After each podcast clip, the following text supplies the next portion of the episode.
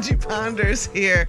He is the reel critic and our senior film correspondent. He joins us every Friday to tell us what's winning at the box office and what we can win, you know, theoretically, from uh, going to the movies this weekend. Reggie Ponder, thank you for joining us today. I, How are you? I am happy to be here. Happy to be here. We are going to talk about the crazy rich Asians. yeah, And, number one uh, movie. Again, Again. for two weeks in a row.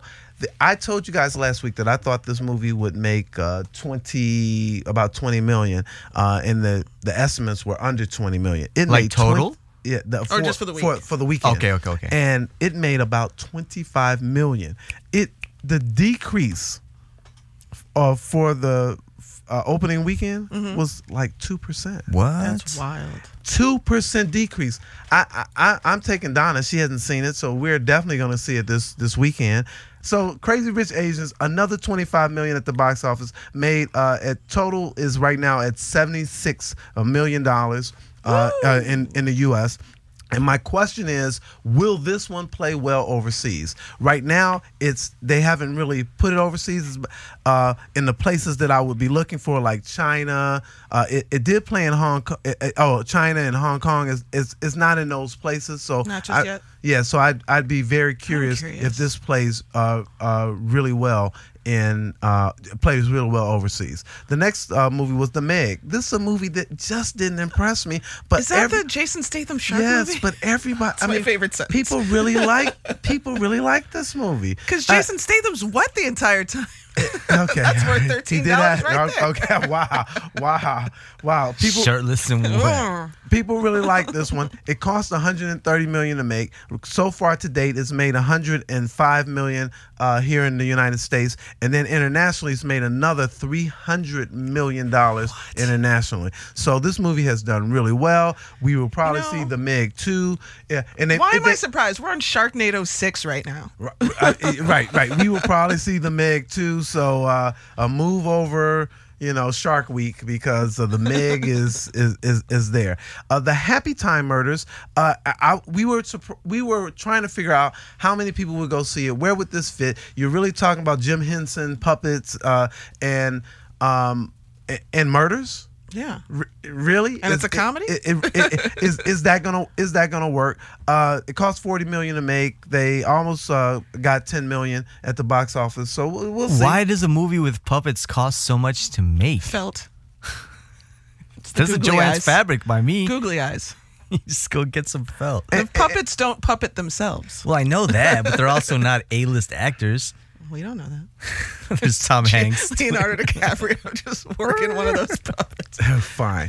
and, and those are really the the big things at the box office. Reggie, what do you think this movie is going to do, Crazy Rich Asians, uh, overseas, especially in some of the Asian markets? I asked because this is essentially an American take on Asian culture.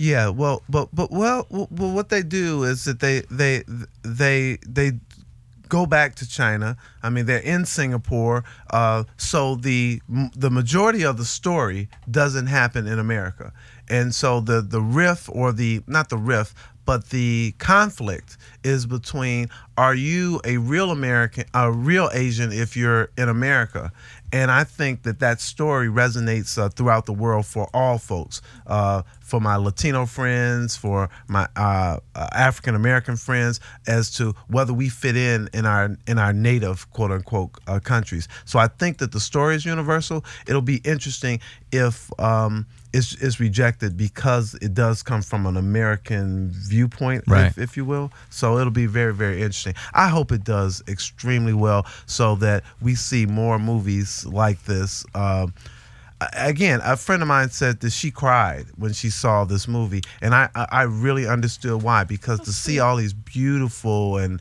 and, and different, uh, it was a whole array of Asians on the screen, and it's Asians. Right. So it, it was. I, I I hope it does well. So I'm not. So, really so if it does even better at the box office, we can expect crazier, richier Asians. Oh no, they already. Uh, it's three. There are three books. Okay. Um, and the all three of them are now in the uh, Production. Uh, in no, in top in the top um, Bestsellers? uh, of, of bestsellers Oh, for, for books right now, and it's all because of this this movie. And the so the sec the second one is already in development based upon the the reception here, and so we'll see another one. All right. Filmmakers, by the way, came at the author and was they were like, "Hey, man, we want to make this into a movie, but can we change the Rachel Chu character to a white woman?" Is that true? That's true. And he was like, "Nah, B, No. nah." Reggie Ponder, uh, tell us about a film called Dinner for Two. Right. So, uh, Dinner for Two is uh, um, uh, directed by a, a gentleman named Orlando Bishop, and um, I got a chance to interview him, who actually will give us a little. Uh, a little bit about what the film is about and when it will play. Let's check it out. Hi, I'm Reggie Ponder, the Reel Critic. I'm here with Orlando Bishop to talk about his new project, Dinner for Two. Can you talk a little bit about why you wrote it and what you were trying to accomplish here? Absolutely. So people ask me if it's autobiographical. It's not autobiographical, but it is deeply personal. And so I had gone through some things around that time in my life while I was writing it. I lost uh, my mom in March. And my kids were born in May. So within six weeks, I had one of the lowest lows, one of the highest highs of my life.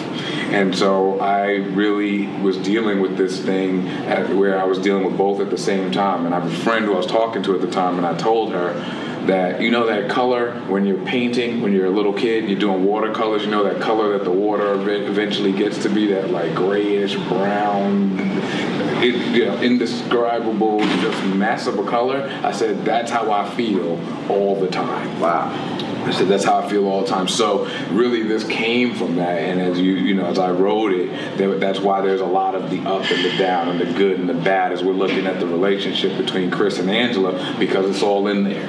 So as much as I was feeling the highs of having the kids and thinking about all my good memories with my mom, I was also dealing with her loss and thinking about them and all that kind of stuff. So it really came from that place originally of me seeing that you can be going through all that at one time. Wow. So so so set the stage for us for Sure. this one, because uh, again, we want we want them to check this one out. Set the stage. So we have Chris, and when we meet him, he's preparing a dinner uh, that that that is uh, ver- obviously very meaningful to him. He's putting a lot, he puts a lot of care and effort into the dinner. And his former wife Angela shows up, and he wants her back, and he says so. And so we have this opportunity as they're ha- over this dinner that he's prepared. We have this opportunity to go back through their relationship and get a sense of how we got to this point um, between these two people that who obviously have something between them, uh, but are not together. So we want to we, we want to learn why, and I, I feel like relationships do have those ups and those downs. Sometimes very complicated. People who we think oh they'll be together forever don't make it. Other people we see go through rocky times make it forever. So I really wanted to get into some of that depth of relationships. Well, you gotta check it out on September the second on TV one. TV One. we out. All right, y'all.